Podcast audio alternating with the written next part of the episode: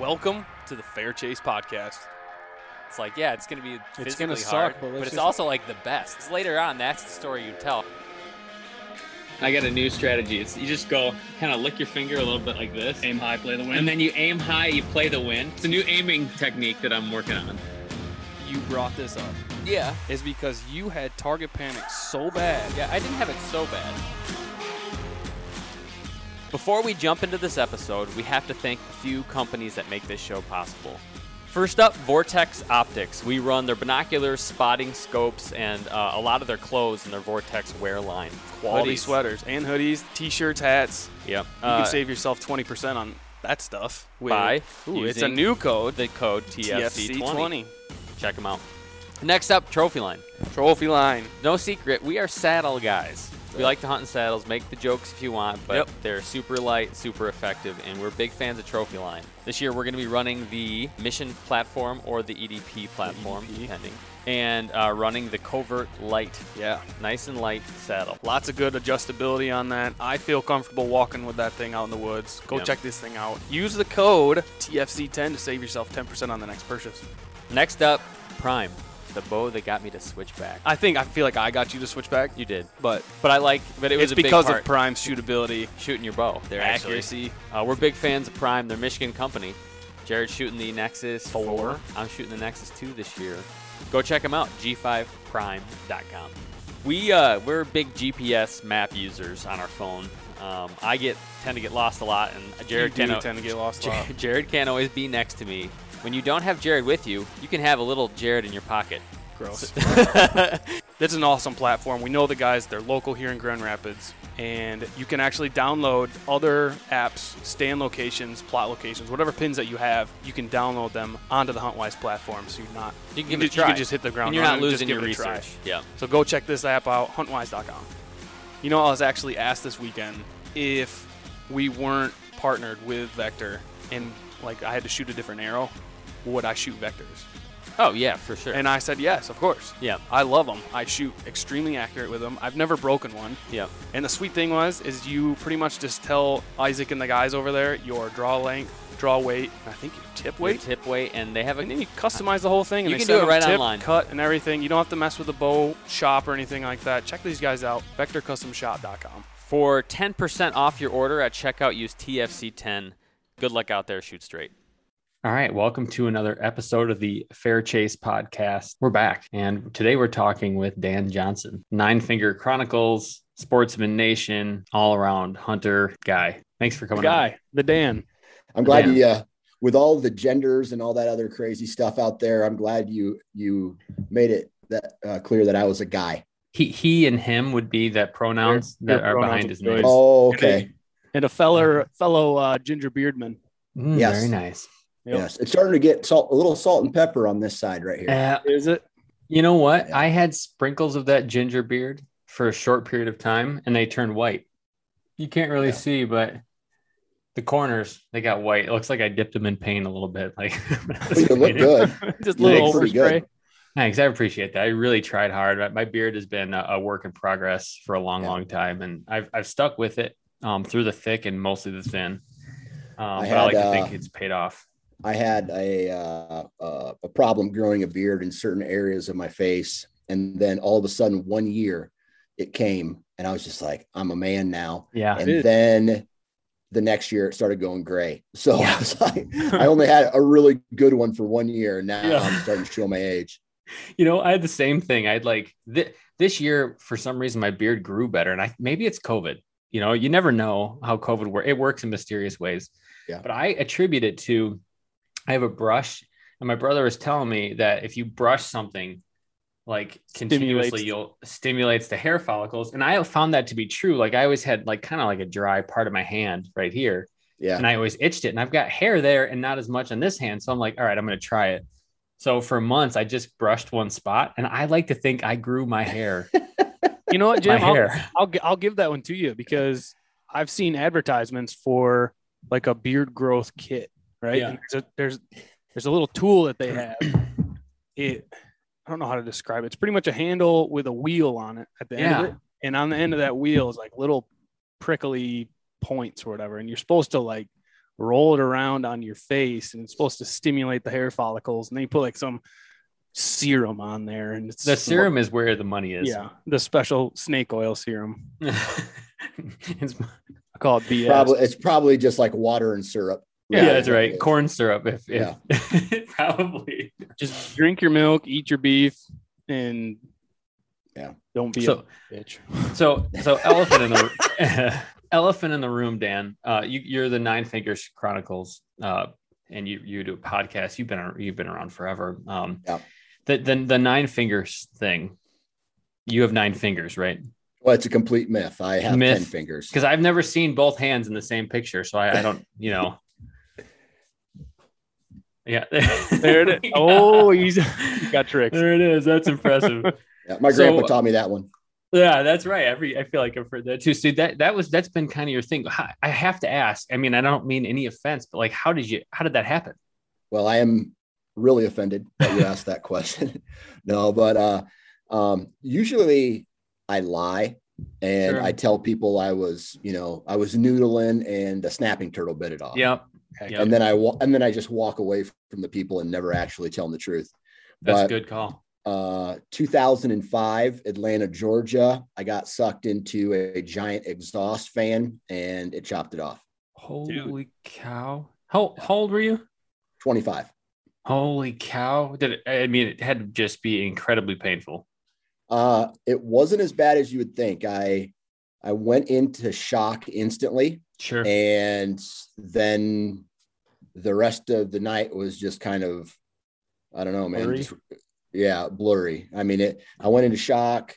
I got to. Long story short, I got to uh, the hospital, and that was the first time I ever had morphine.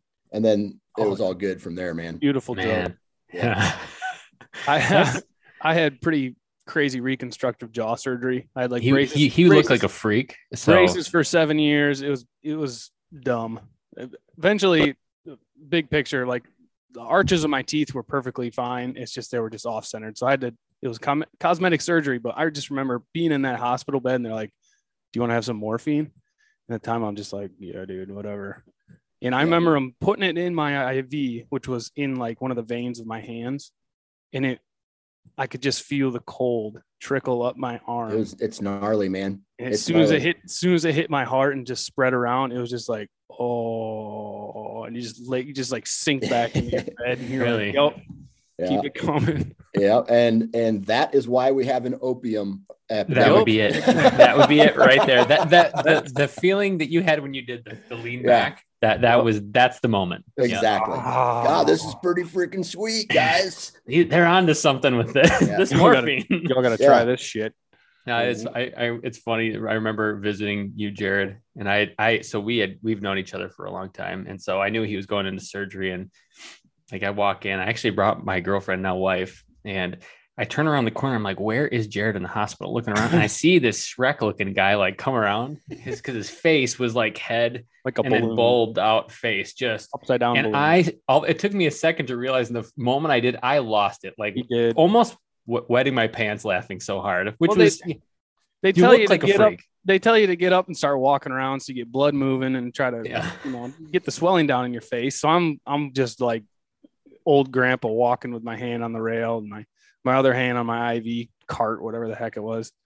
And all of a sudden, James pops through the double doors, takes one look at me, and just puts his head down and starts laughing and like turns around. In all this while, like I cannot, like if I smile, just the worst pain in the world. Like they did so much shit in my face, and he's laughing at me, and I'm laughing, and it, I tell you what, man, that's some of the most, that's the worst pain I've had. La- later, time. later, I kid you not, I watched Jared because I had to hold his mouth open. He pi- picks one end of his lip and peels skin, and it starts here. off, it yeah. goes all the way around the horn, all the way like one long. yeah, I remember that. It was Like a snake Horrible. skin. yeah, Yeah, like a snake skin. yeah, Exactly. I peeled my whole lip off. It was pretty crazy. Pretty Yeah. crazy. So, you- so, anyways, Dan, I mean, that's that's horrible. Uh, that sounds like a horrible accident. And did you get like phantom? Did you get phantom pains or anything like that that you hear about? Yeah, So- I had one that really stuck out to me was the tip of my finger would itch.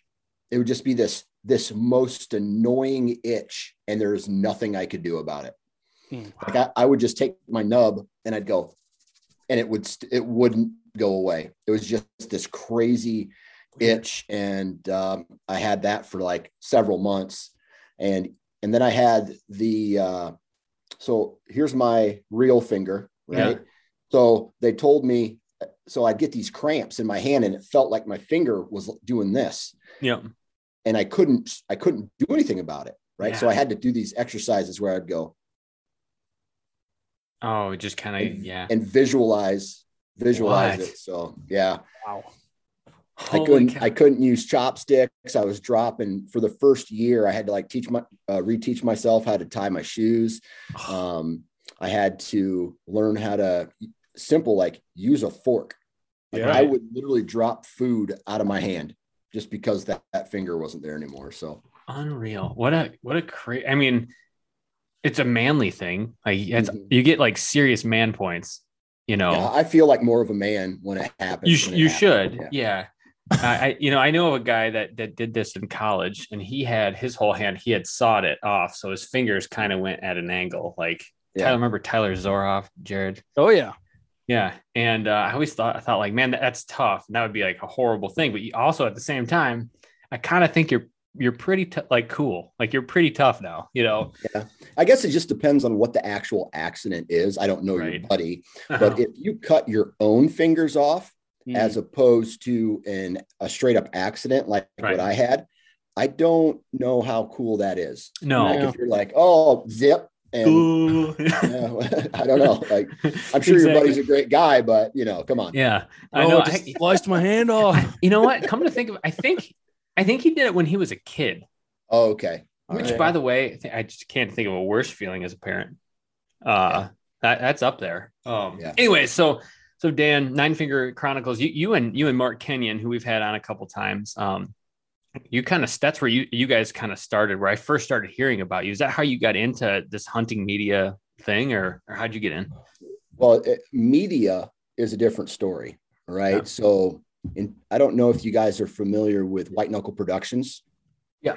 Uh, Todd Pringnitz, he's Mhm. he's uh, he passed away a couple years ago, but um, in 2006, Todd started uh, White Knuckle Productions, and that's kind of where I got my start. Was working with Todd, and then kind of onto the the Wicked Tree Gear um, thing that he was doing there, and I worked I worked with that too. And then uh, I think with Mark, I think it was like 2014 is Okay. when the Wired to Hunt podcast started, and Mark Mark was down on a shed hunt, and he asked me to kind of be a co-host of the of the show, and I was like, "Yeah, man." Was there a ring involved or anything? Did he like get down on a knee, like, "Hey, man, Would you be No. my co-host? like a like a nice No. dinner"?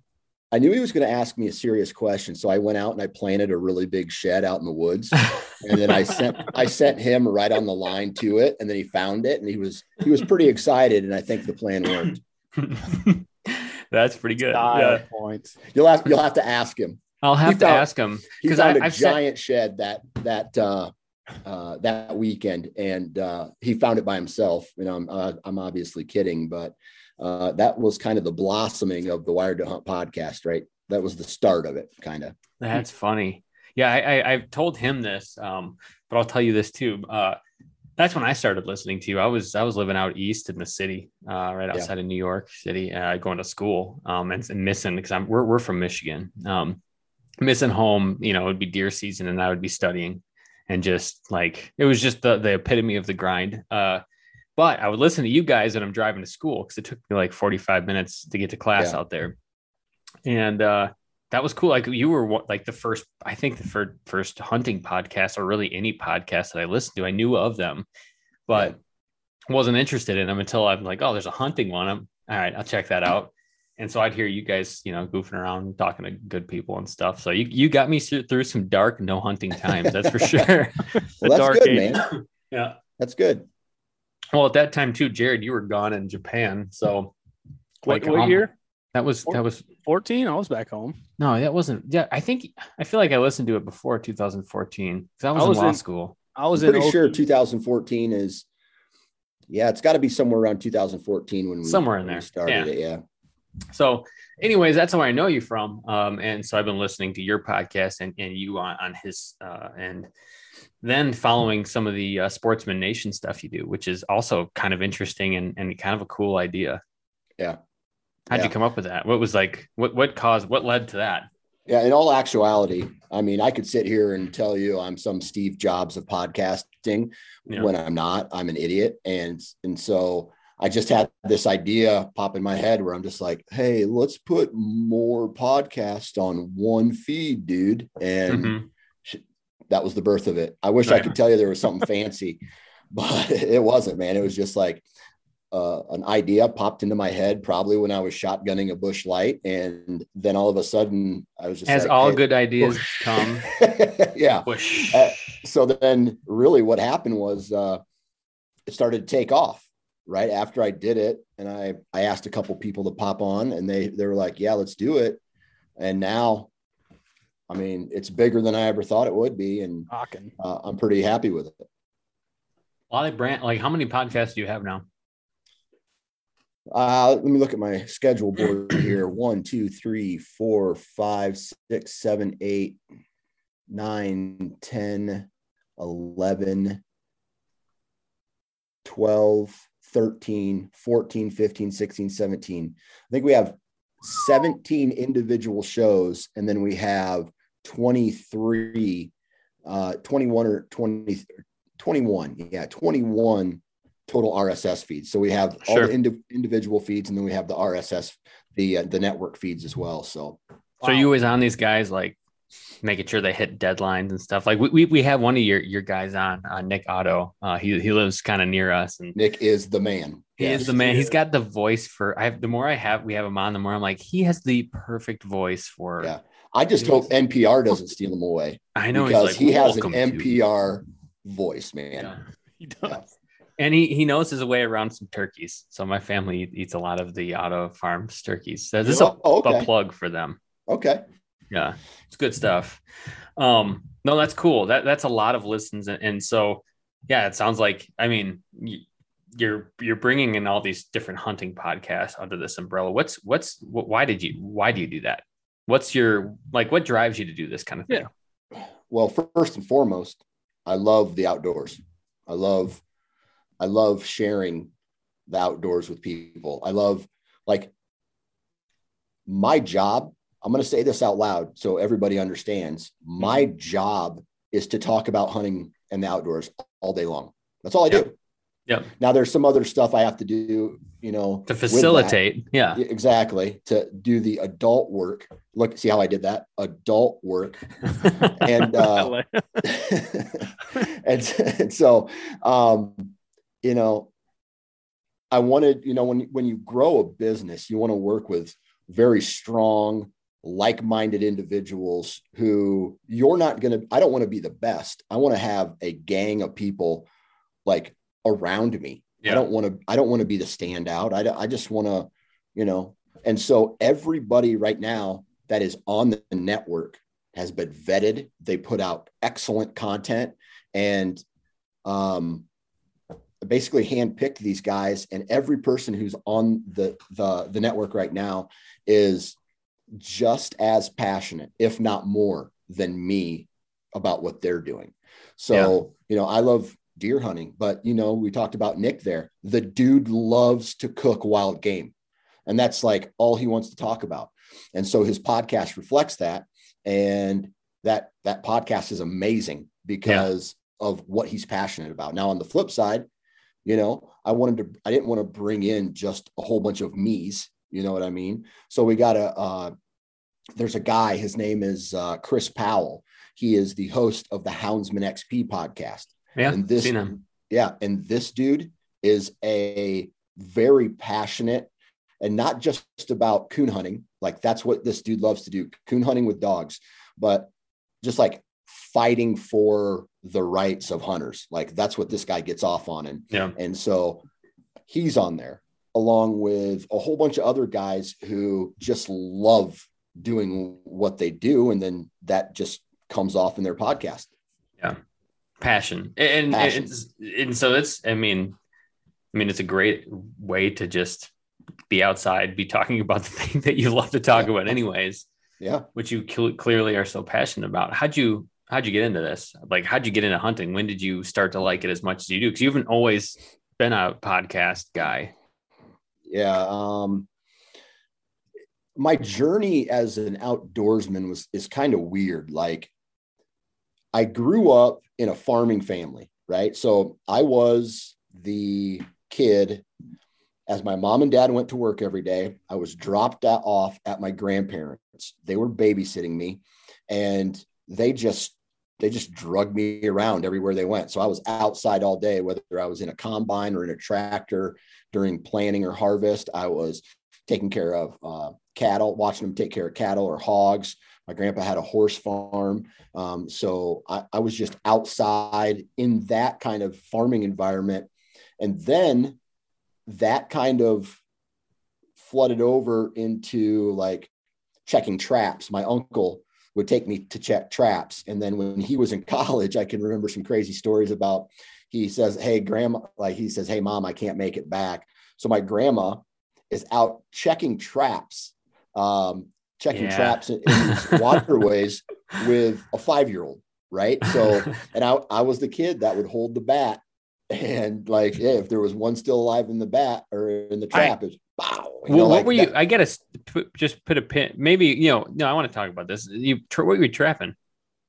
Oh, anything like coon and and uh, muskrats mostly. I mean, that's what you wanted.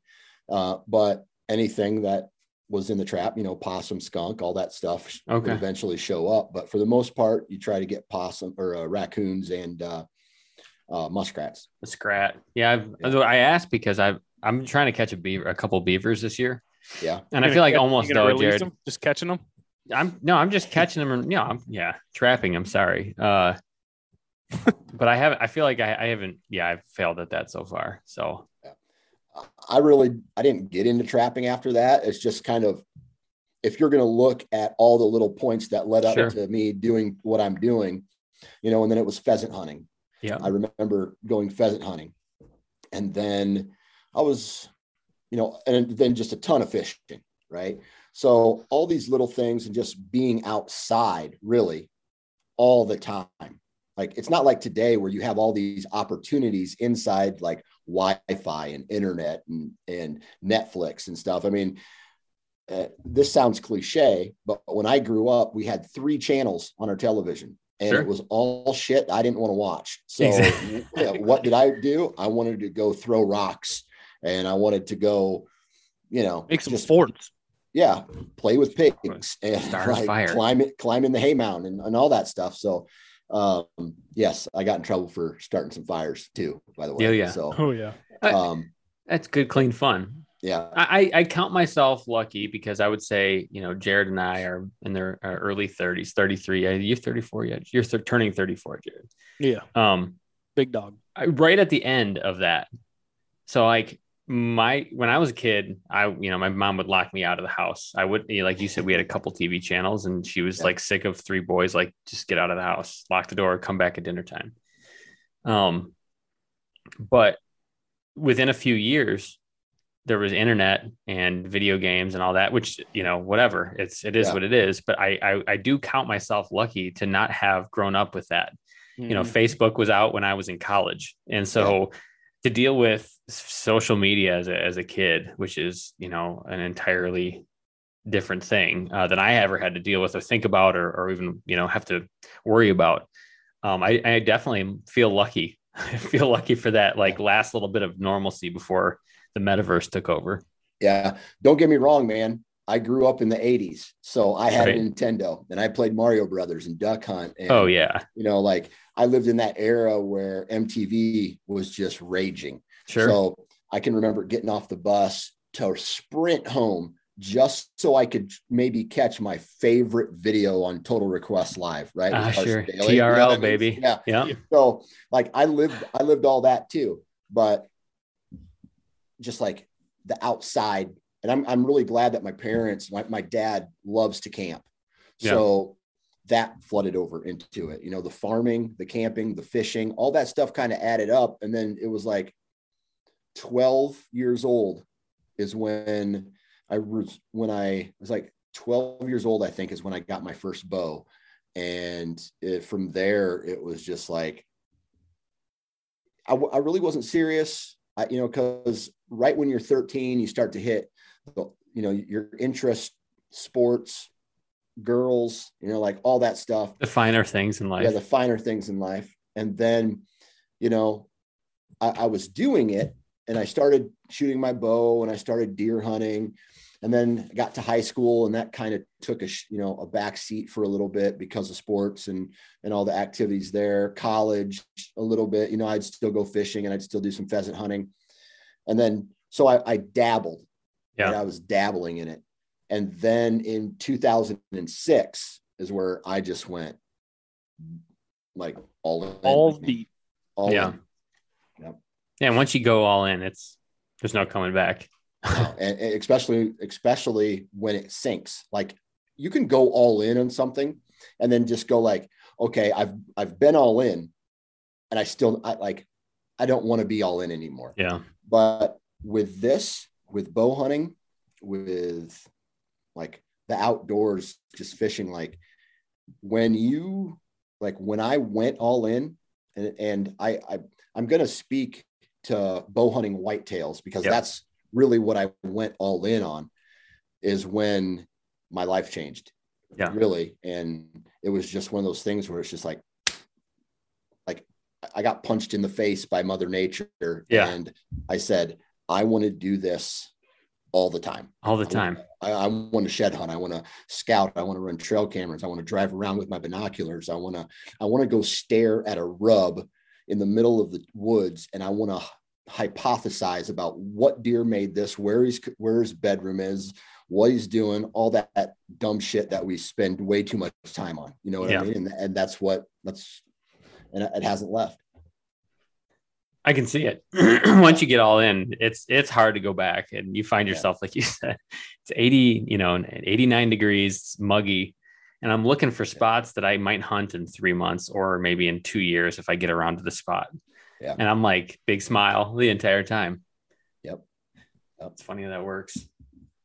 So you started in 2006, getting in. You're you're in Iowa, right? Yep. Iowa, born and raised. Yep.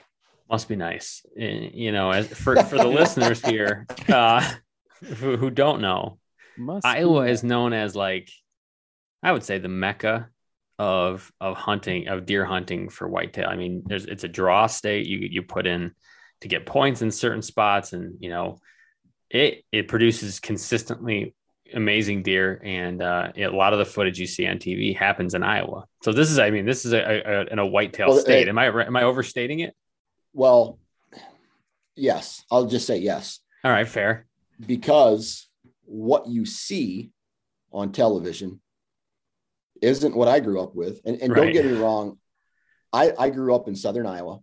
I, I hunt the you know South Interstate 80 and it's glorious compared to anywhere else I've ever been. If you're from Pennsylvania or Michigan and you come to Iowa and you land yourself on one of those perfect days during the rut, you will have a memory that you will never forget. Hot doe comes through and is pulling like three 130s with her, a couple, maybe a 140 or something like that. You'll never forget that. But a majority of like everything you see, you see on the television, you know, aside from let's just say you, you take away guys like uh, the hunting public, Right. right? They're, they're out there hunting public, but again, they're not running into 200 inch deer. They're not hunting thousands of acres of, of managed ground. Yeah. So if you own property in Iowa and you have the ability to uh, manage it, and you're you have the ability to pass four and five year old deer to get them to this this older age class that I don't know. I, I don't own property, and I Huh. would probably never pass a five year old. No, no, no. Um, so, so when I, when people say, "Oh man, it must be nice to hunt Iowa," it's great to hunt Iowa. Don't get me wrong, but Sure. everything everything you see about Iowa is is is manufactured. It's the yeah, one. that's a good word for it. right? Yeah. Uh, Fair. So, you know, when when you see a television show and a guy's passing a 170 class deer because Idiot. yeah, you, you can call him that, but he knows because he's watched that deer for three years. He probably knew what doe gave birth to him, where Right. he has bedded his entire life, what field he comes to, and it's just watched and Yep. then they're shot, right? This is what like people don't understand about Iowa is that I don't own any property. I hunt a real I hunt some really good pieces that allow me to uh, do that. But at the same time, we have hunting pressure, and I'm not going to compare it to Pennsylvania or Michigan because that wouldn't be right to do. But Right. Iowa also on their public land, we have less than two percent of our ground is public land, Right. and some of that includes state parks that you can't hunt. So you take a smaller amount of people and you shove them into a smaller amount of property, you're still getting hunting pressure. The only thing about Iowa that really is awesome is that we don't have a gun season during our rut. Yeah. that And- is huge. That's Mhm. huge. Huge. Yeah. And just think about that, Jared. Like a couple weeks of hunting, you know, different parts of a, the good part of a rut. For us, like right as it's kind of peak, Kicking off. almost you know the the rifles come out and you're like oh nuts you know you get that one beautiful gorgeous week right beforehand where hopefully something happens and and I'm, I'm glad you said that dan that's why i brought it up to be a little Yeah. facetious like i mean Iowa, obviously iowa is known as this great deer spot but like you said public lands are are there's not a lot of it Yeah. um and what you do Just see on tv imagine. I'm sorry to interrupt, but No. you're from, you guys are from Michigan, right? yeah Just imagine if for two years in a row they pushed gun hunting season back two weeks.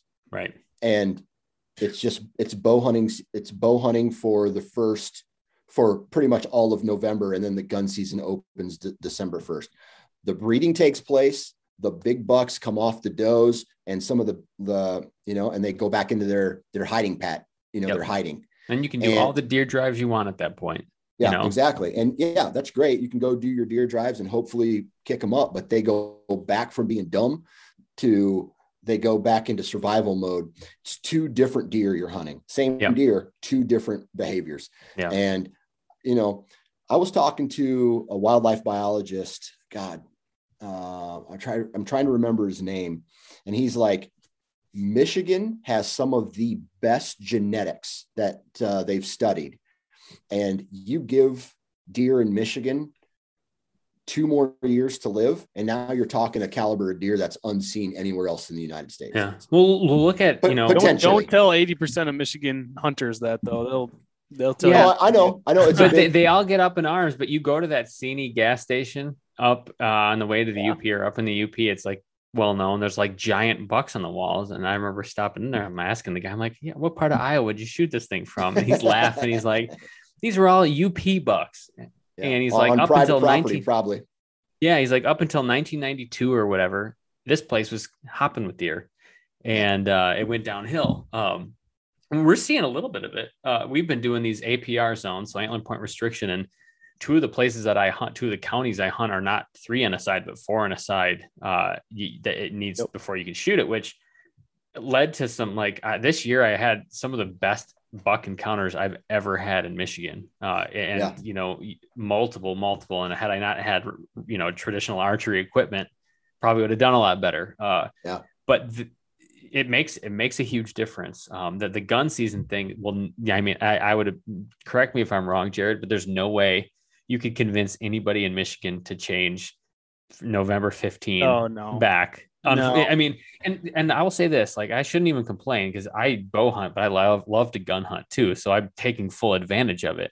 But I do recognize the difference, and and you know, bow hunting during the rut is it's just a special quiet. It's you know, you can be quiet, and you know, it's less intrusive and less people are in the woods and when those deer are moving around it's like you said dan i mean it's some of those rut days are like stick in your head and you never forget the crazy Yeah. stuff you see And I'm not sitting here saying any of that's right or wrong. right What I'm saying is that the people who, and this is, we've talked about this so many times, the people who bitch about there being no bucks, no Yeah. big bucks, are the same people who are shooting fork horns right? Like, oh, oh, well, I got to get my buck this year. Boom. I had some. re- That was hey Jared. That's like half my relatives. We we'd go into Big Yeah, Rapids, man. and every year it was like, hey, eight point or better. I'm so I'm like, okay, I go out there, watch a bunch of six points and stuff, walk by, and then I come back and like, oh yeah, I shot this. Like, he comes in with a fork or a spike or something. And it's like, I won't name names, but if you're listening, you know who you are. My family doesn't listen to this. My No. wife, I was asking the other day, you know, my she she was asked about the podcast, and she's like, I don't listen to his podcast. Like, you don't listen to any of his podcasts. She's like, I hear enough of him during the day, you know, to put up with another hour. Shut up, Him Jim. talking about something that he tells me way too much about, anyways. right. So no, last night I, I was bothering her. I'm like, hey, I think I found a new, you know, water filter that I really want to tell you about. And she when I bother her, she gives me the Yeah. she like a, a blank stare and just does like the over exaggerated blinks, Yeah. like she couldn't care less. So Yeah, I started talking about compound bow cams to my wife the other day, and and because I was excited about it, and I look at her, and she she had she wasn't even there could have been an explosion in our kitchen, and she was she wouldn't have even turned her head. She's Yeah. just uh huh yeah mhm. uh huh yeah. yeah, So then I you know whatever doesn't Cams are important bit. though. She needs to know that. I mean, that your I whole know. draw cycle I know. is, and actually, I don't even. You know what? I gotta. I, I have to just bring this up. I, I'm a little bit. I don't know that I, I'm a huge fan of you right now, Jared. Uh, because Explain. the other day we we got these bows ordered, You and piece they of brought- shit. yeah, they dude. sent Jared, Jared's freaking bow. So he's got a bow, and he's got it all like the set up. The new he got that new Prime inline, right? Yeah. And here I am waiting for mine to come in yet, while all the while knowing I'm he's right down the road with his fancy new bow, and mine's still in the shop somewhere. Well, you you got to send the uh, the alpha his weapon first. Oh. Uh, he needs it to really make a statement. So That's right. I, I just like I hope they're putting something a little extra special in mine because uh, I'm I really miss shooting my bow. It's been too long. You're probably going to get the one that's like the what do they call that when there's like a defect, Defect? on the paint job? Yeah. I, I asked him specifically for Muddy Girl camo, and so if I don't get my Muddy Girl camo, or or the camouflage pattern that is the that you see on the back of semi truck mud flaps. It's like a naked girl Yeah, leaned yeah, way that's back. Leaning back. yeah, Oh, yeah, I like yeah. you even more, Dan. Yeah, that's right. I've got it's funny. So I moved into a um actually a condo uh, off of some acres uh, into a condo on a river. Um, and part of the development is it's basically an old school that they're turning into these these cool spots.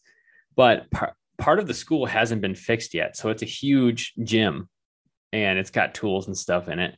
But I've rigged up some lights in there because it's been cold lately to shoot outside. So when my bow comes in, I can get a 30 yard shot at night right across this this abandoned gym. I'm gonna post some Nice. pictures of it when I get it rolling. I'm pretty excited about it. A little range I got going.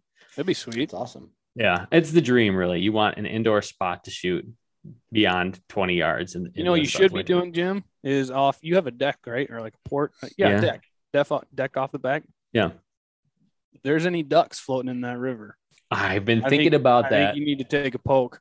They're right there. The problem is I'd be shooting over the river walk. And so there's like usually Yeah. people around, but I figure one of those night arrows, you know, no one can trace those. Uh, just a disclaimer. I want to say this: we're the Fair Chase podcast. None of this will actually happen, and so We're just we're just kidding. This is hypothetically speaking. hypothetically, Yeah. yeah.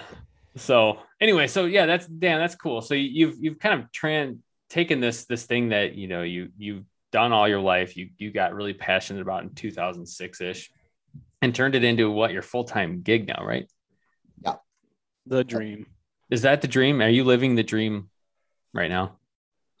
I'm real close. Yes. Um, I'm really close to living the dream. I have like as soon as I open up an adult bookstore, then it will be And booze. you need booze in there too. Booze. Yeah, like You know- a distillery, no? I don't think booze is like I can go to the store to get booze, but you Sure. can't go anywhere really to get some adult books. And I think that The classics. You and know? a buffet. You got to put a buffet in there. A buffet. Dude, off the air, I have a story about a strip club and a Sunday morning buffet. I'll have to tell you. Ooh. That's right. It's you know what? disgusting. anyway, uh, yes, I'm living the dream. I uh, I get to work from home. I mean, there there are weeks when I don't even wear jeans, right? So it's just like sweatpants, come up to the office, work, go work out, play Nintendo with my kids. Like it is. you know, what game? off. What game are you guys into right now? Uh, right now, it's Super Smash Brothers. Dude, dude. Okay, Dan. I, and we've never said this on this podcast. Mm-mm. There, several times a week, we will play Jared and I each other in Super Smash Brothers. Yeah. We've downloaded the the one you play on your computer. It's a what is it? An emulator and a ROM, Emulator, yeah. And we Okay. play we the, have the, the Nintendo Switch. Okay, we got we're on the 64 because that's the, the the vanilla Smash but but it's Smash Brothers. Uh, what is it called? What's the Smash remix. remix? So they Okay. add like nerds around the world build these Yeah. you know patches or something to these video games where you can add characters that they've always dreamed of being in Super Smash Brothers. So you're you're right up our alley. I'd like Super Smash is Mm. awesome. Yeah. And it, it, here's, you know, it's up to the father, I feel like, to teach children harsh lesson, lessons in life. Yeah. Right. You Like- out of it, don't you? Yes, I do. Yeah. The mother, the mother's responsibility, in my opinion, and I call me old fashioned, but her job is to nurture, Sure. right? Make make sure that they're ready for school in the morning, and Sure. which I I do too, right? Or you know, like, you know, oh, you shouldn't do that, or you shouldn't say that. Meanwhile, I'm downstairs going, boom, and just like kicking the shit out of them, and they're like, Dad, why don't you ever let me win? I'm like, no mercy. This is Mhm. like this is real life you know the real world will not take you in kindly and just you know talk trash to them like like a father should you know? exactly. yeah so i don't know Do, so do you have boys or do you have girls too? i have my oldest is a girl and then i have two boys So are you different with a girl?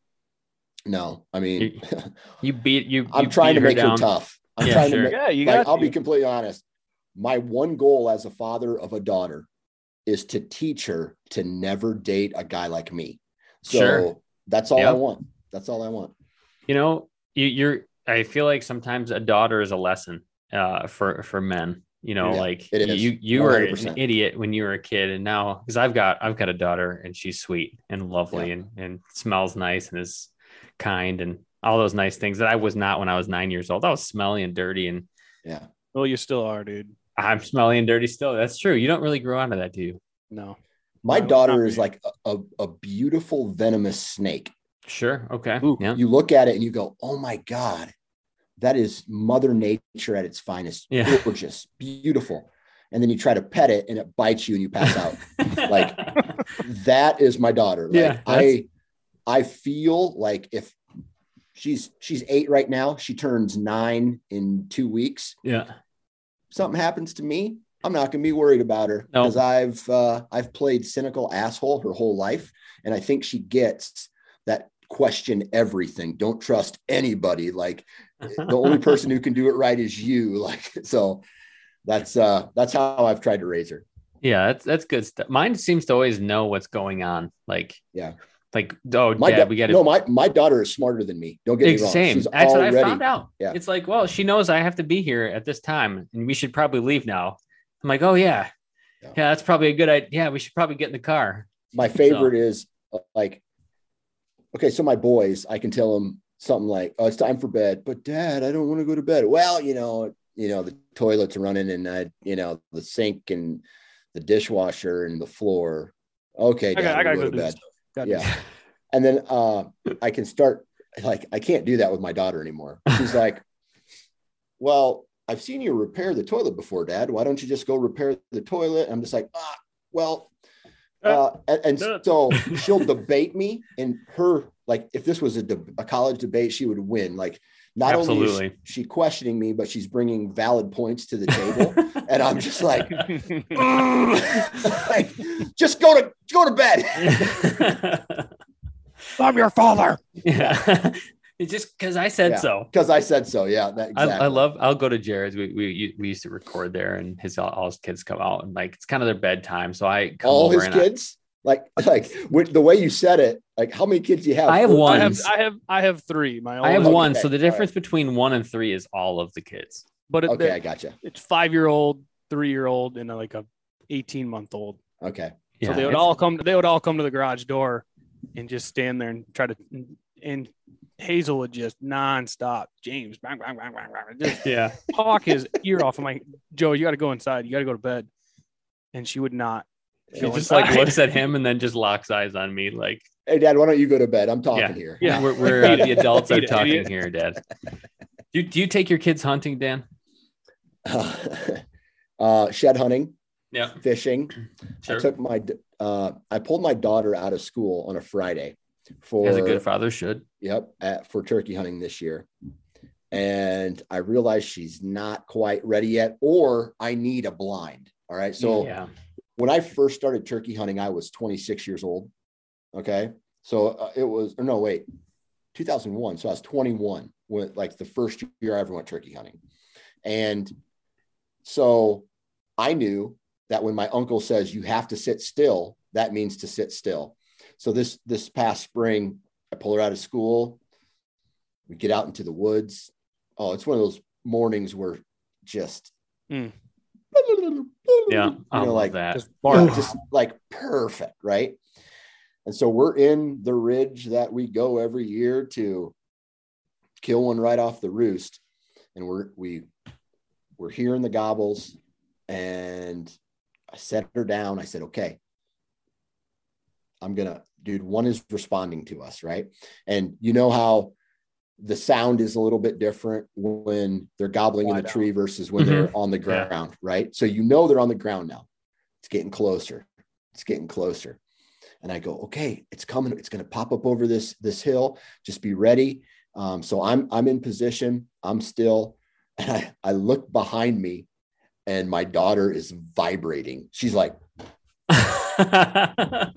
like I'm like, sweetheart, you gotta. And then all of us like respond.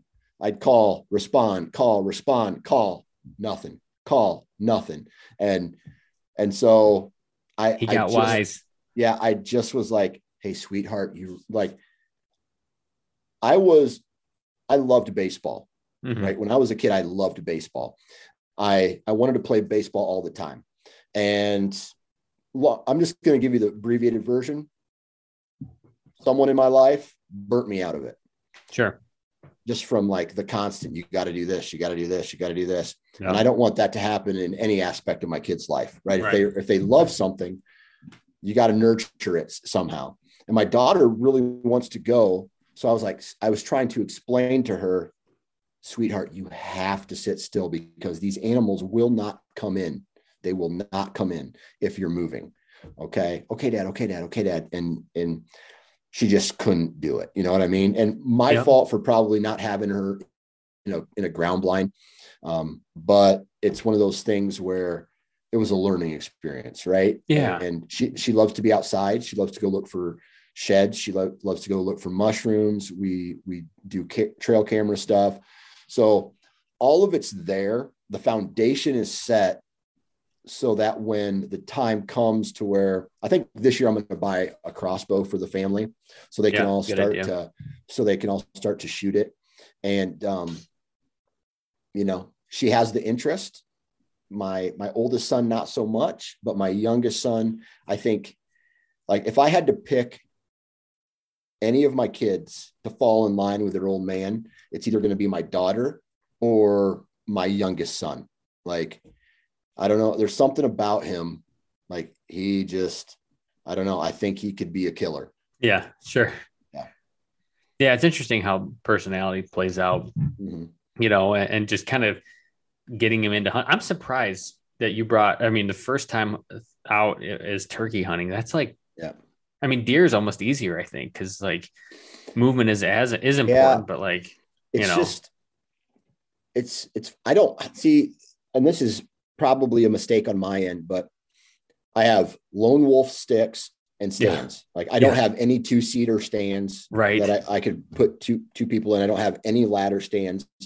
So as a parent, I should probably go out and invest in a couple of those things because, you know, it's not like trying to be a mobile run and gun uh, hunter with your parent or with your kid is is even an option. So Ground, what about ground hunting? You're not a ground guy? Nah, I mean for me, for like just for me, no. Yeah. But like I said, I, I should probably invest in a two a two uh, seater stand and a ground blind. Yeah. That would probably be beneficial. Yeah, I, I I've take I've been taking my my girl for out for a while, and most of the time something happens where it gets blown up. Like Yeah. and you know whatever, it's great either way. Like, we I've Yeah. shot some with her too, and there's almost nothing more exciting than shooting a doe with with your daughter next to you cheering the whole time. Yeah. Uh, I'm looking forward to it for sure. yeah, yeah, Jared, you're you're I feel like Wyatt, your youngest. I, I not your youngest, your middle. Middle boy. Uh, I feel like he's going to be a killer. I wouldn't. I feel like Wyatt Wyatt could become a great, a mighty hunter.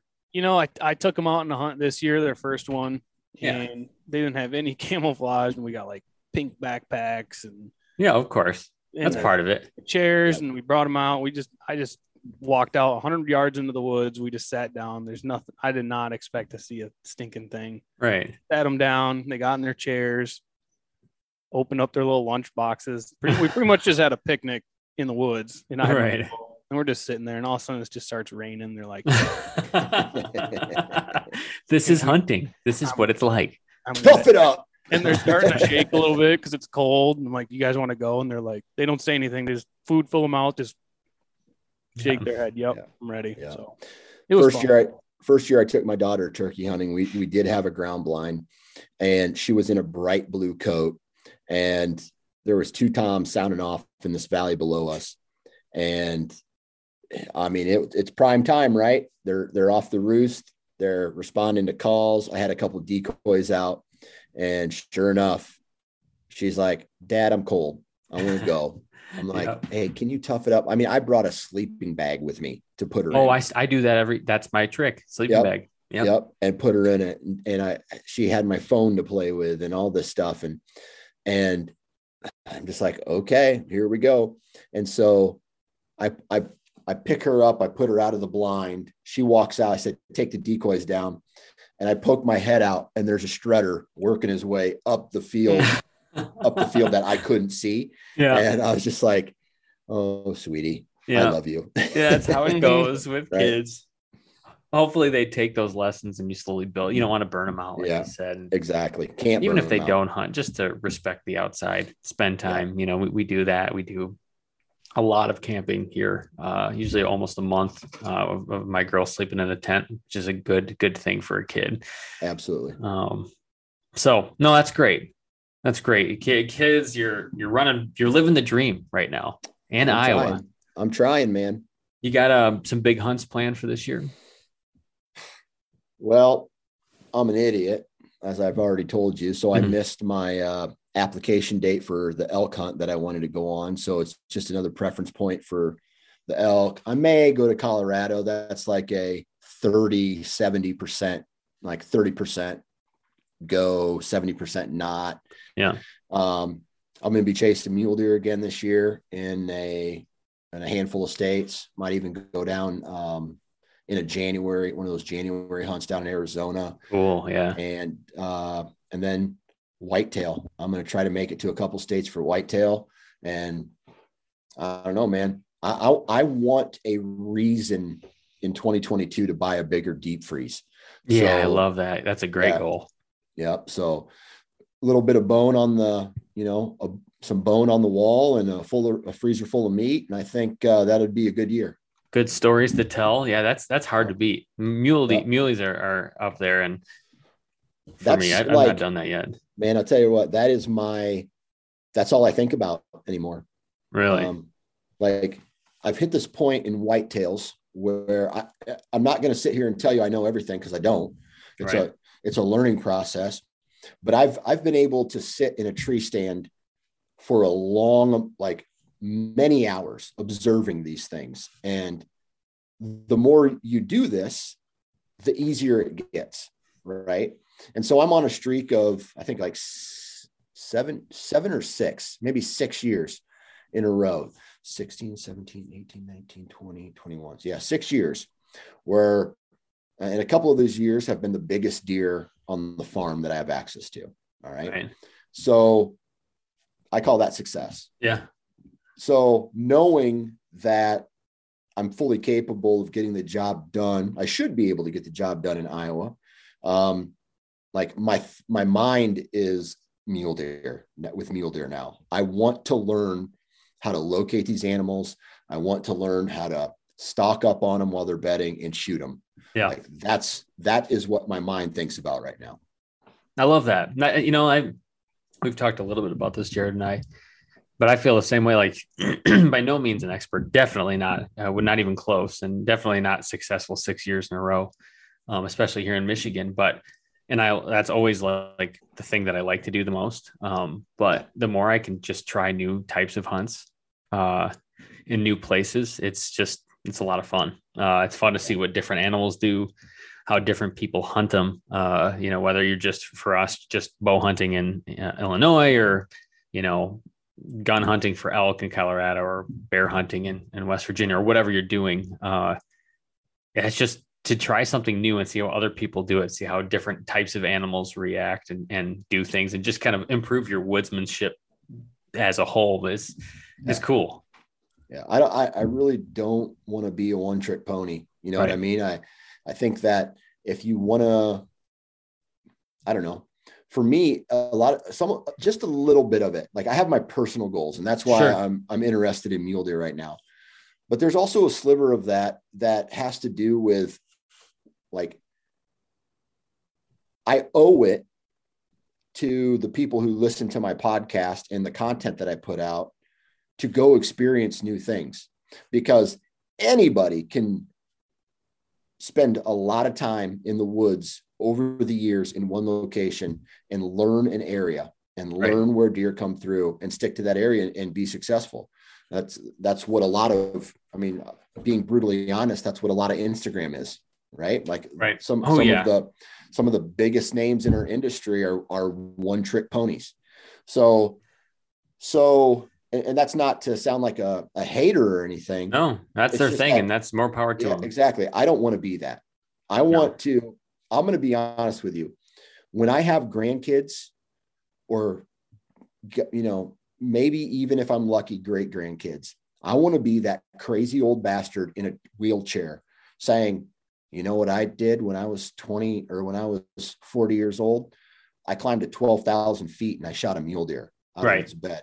And they're like, you did what? Yeah, exactly. you know, like something so crazy that your your grandkids want to call bullshit on you. And I'm Yeah. like, nah, uh, uh. I, you know, like, or or the time when me and my buddy went out to South Dakota, we shot this at one o'clock uh, in the afternoon. Uh, it was no, it was like eight in the morning. We saw this mule deer come off this ridge. Watched it f- for an hour or so. Came down into this drainage, watched him, watched him, and then he disappeared down into this area. And I'm like, hey man, let's go after this mule deer. At one o'clock in the afternoon, we started, or uh, no, it was like at 11 o'clock, we started the stalk. Yeah.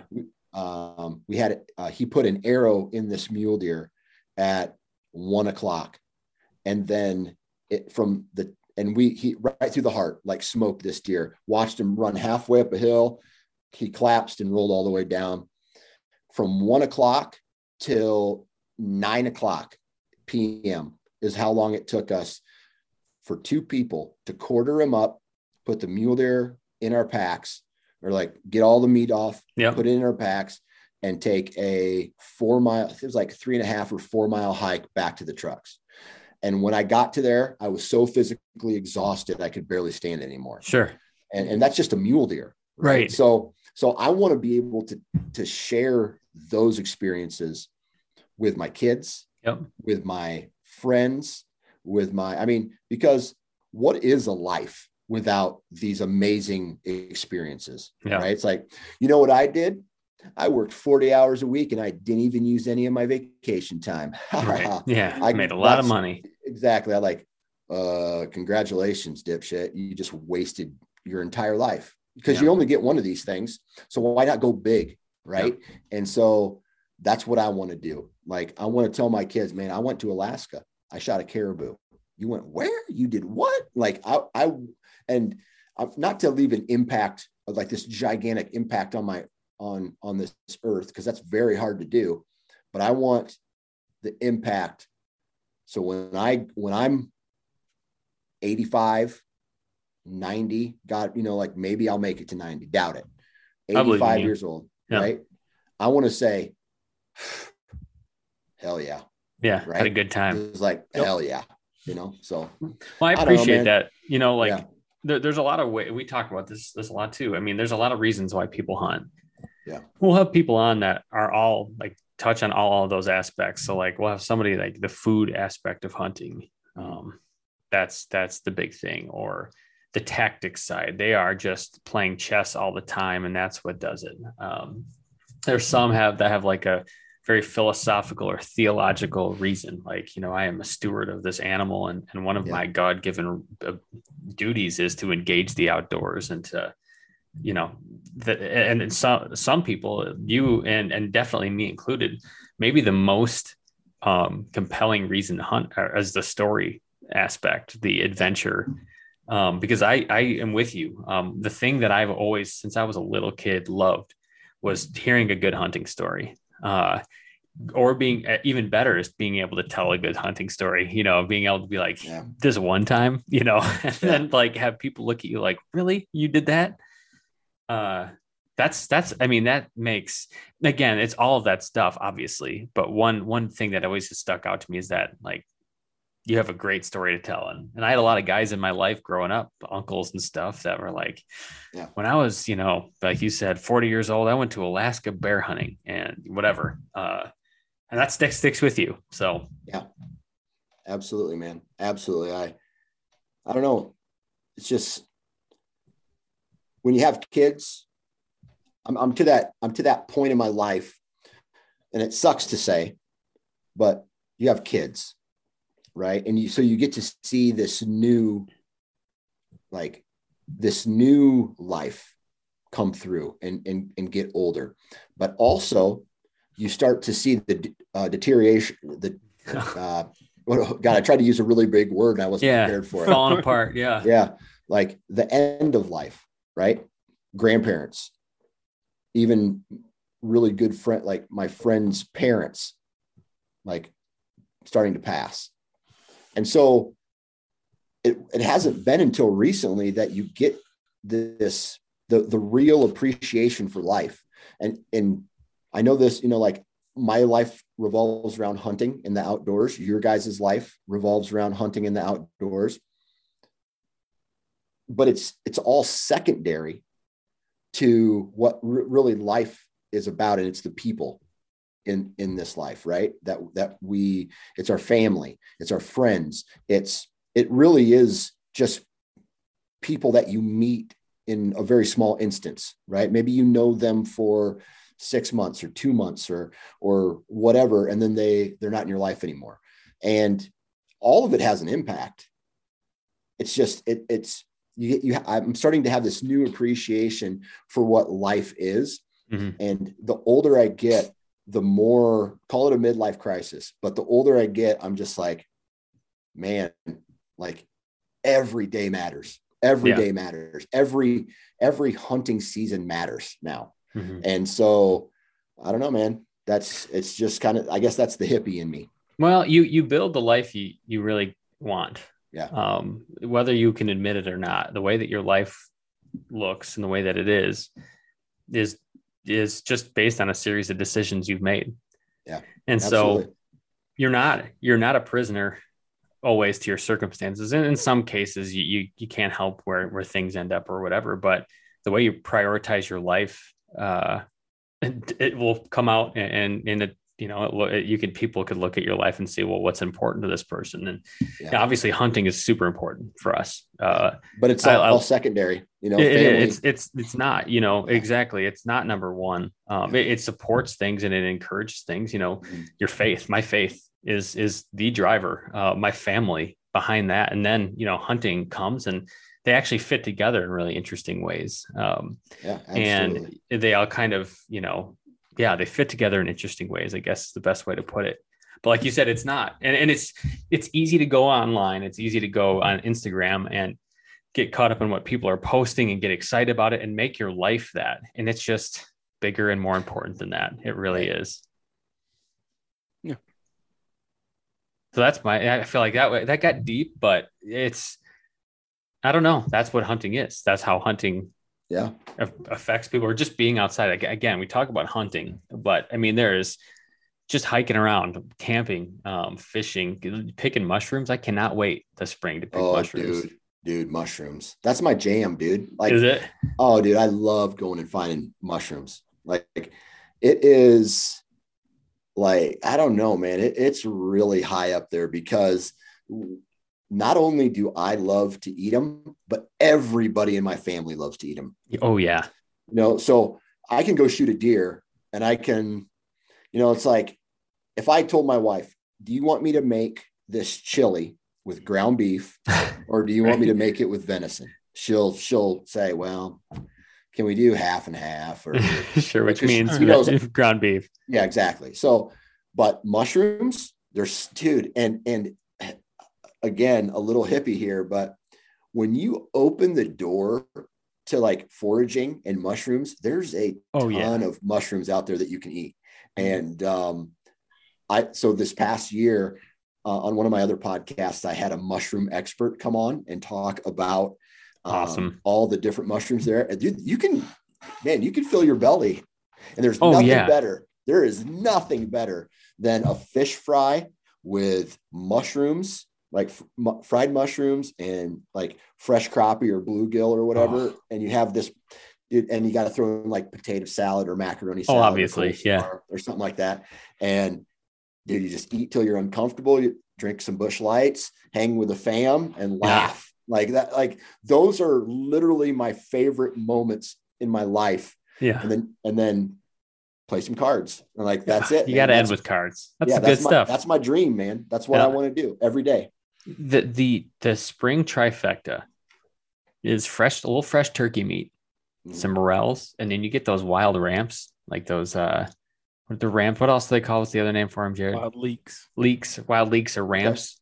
You get all that together because they're like they're kind of like garlicky, oniony greens Yeah. that they just uh, do. They I don't know if they grow out out by you, but like we'll we'll hunt and they'll be like an entire hillside just with millions of these little bud things. You pick them out, you saute them, just like kind of like a like a faint onion. Would you say is that pretty like a green, Jared? like a green onion. kind of Yeah, like a they, green they've got they have a bulb underneath that you can you can Yeah. pull up, but it's more like a it's a broad leaf. yeah, you just cut off and you Okay. just saute it and just kind of wilts and almost has like a like a spinach a wilted or a sautéed spinachy look and Oniony, texture to it. spinachy. Yeah, Yeah. it's just really really good. you, you have a mix of those things, man, that's good stuff right there. Life is good. I, I have a one memory of a specific turkey hunt we were on, Jared, that we had a, a, a meal that was, I think we threw in a little rice that we had that brought, Mhm. brought out to camp too, but that's good stuff. So, well, hey, Dan, and we're coming up on time. Um, and so I don't want to take too much. I told you an hour and we've gone obviously over the Hey man, I'll tell you but what, you can talk as long as I want because uh, right now is bedtime downstairs. smart. So any excuse for me to miss bedtime and have my wife take care of it all. I mean, I got like six more stories. I know. wanna I- the thing is, we're I'm worried about being on your wife's bad side. That's my concern. You know, like you know what I'm Uh, saying, she- Jared. she I don't want to mess. Where you live. She doesn't know. she where doesn't live. know where we live. Know me? No. Uh, so, well, anyways, Dan, for for people who want to follow your podcast, your um, kind of umbrella of family pod- podcast family, um, and follow you on social media, how can they how can they get a hold of you? How can they uh, follow along? Yeah. So just, I mean, I think I'm the only Nine Finger Chronicles out there. So just go to Google, type in Nine Finger Chronicles, and everything should pop up. Instagram, Facebook, the the podcast, or you can go uh, to like iTunes and type in Sportsmen's Nation, S P O R T S M E N S Nation, and man, you'll get a whole bunch of really awesome podcasts Yeah. pop up. It's great stuff. Yeah, go check it out. I've, I've I like listening to your stuff too. I'll pick and choose among the podcasts based on the mood that I'm in, which is the nice thing about having so many. Yep. So, well, Dan, thank you again for coming on. This was a good time. We appreciate it. Yeah, I appreciate it, guys. And I, I owe you guys an apology because I think I had to cancel on you know, like five times right at the last minute. Six, So, by uh, the way. Six. That's probably Oh, six. seven. Who knows? No, no, we're Could've kidding. No, no, no. You're good Could have though. It, it gets. We totally get it. No, we appreciate it. Um, been dying to talk to you, and so it's been good to hear hear your story, hear the way you think about things. I've I've heard you a lot, but never had a chance to talk to you. So this is good stuff. Yeah, yeah. Anytime, guys. Anytime. Hey, everybody. Thanks for listening to this episode. We really do appreciate it. If you want to go on to any kind of social media platform, give us a like, share, subscribe. You know, it'd really help us out, keeps the train rolling. And if you guys really like what you're listening here, give us a five Either way, if even if you don't like it, even if you don't like review. it, five stars That'd helps everyone cool. out. We'll see you out there.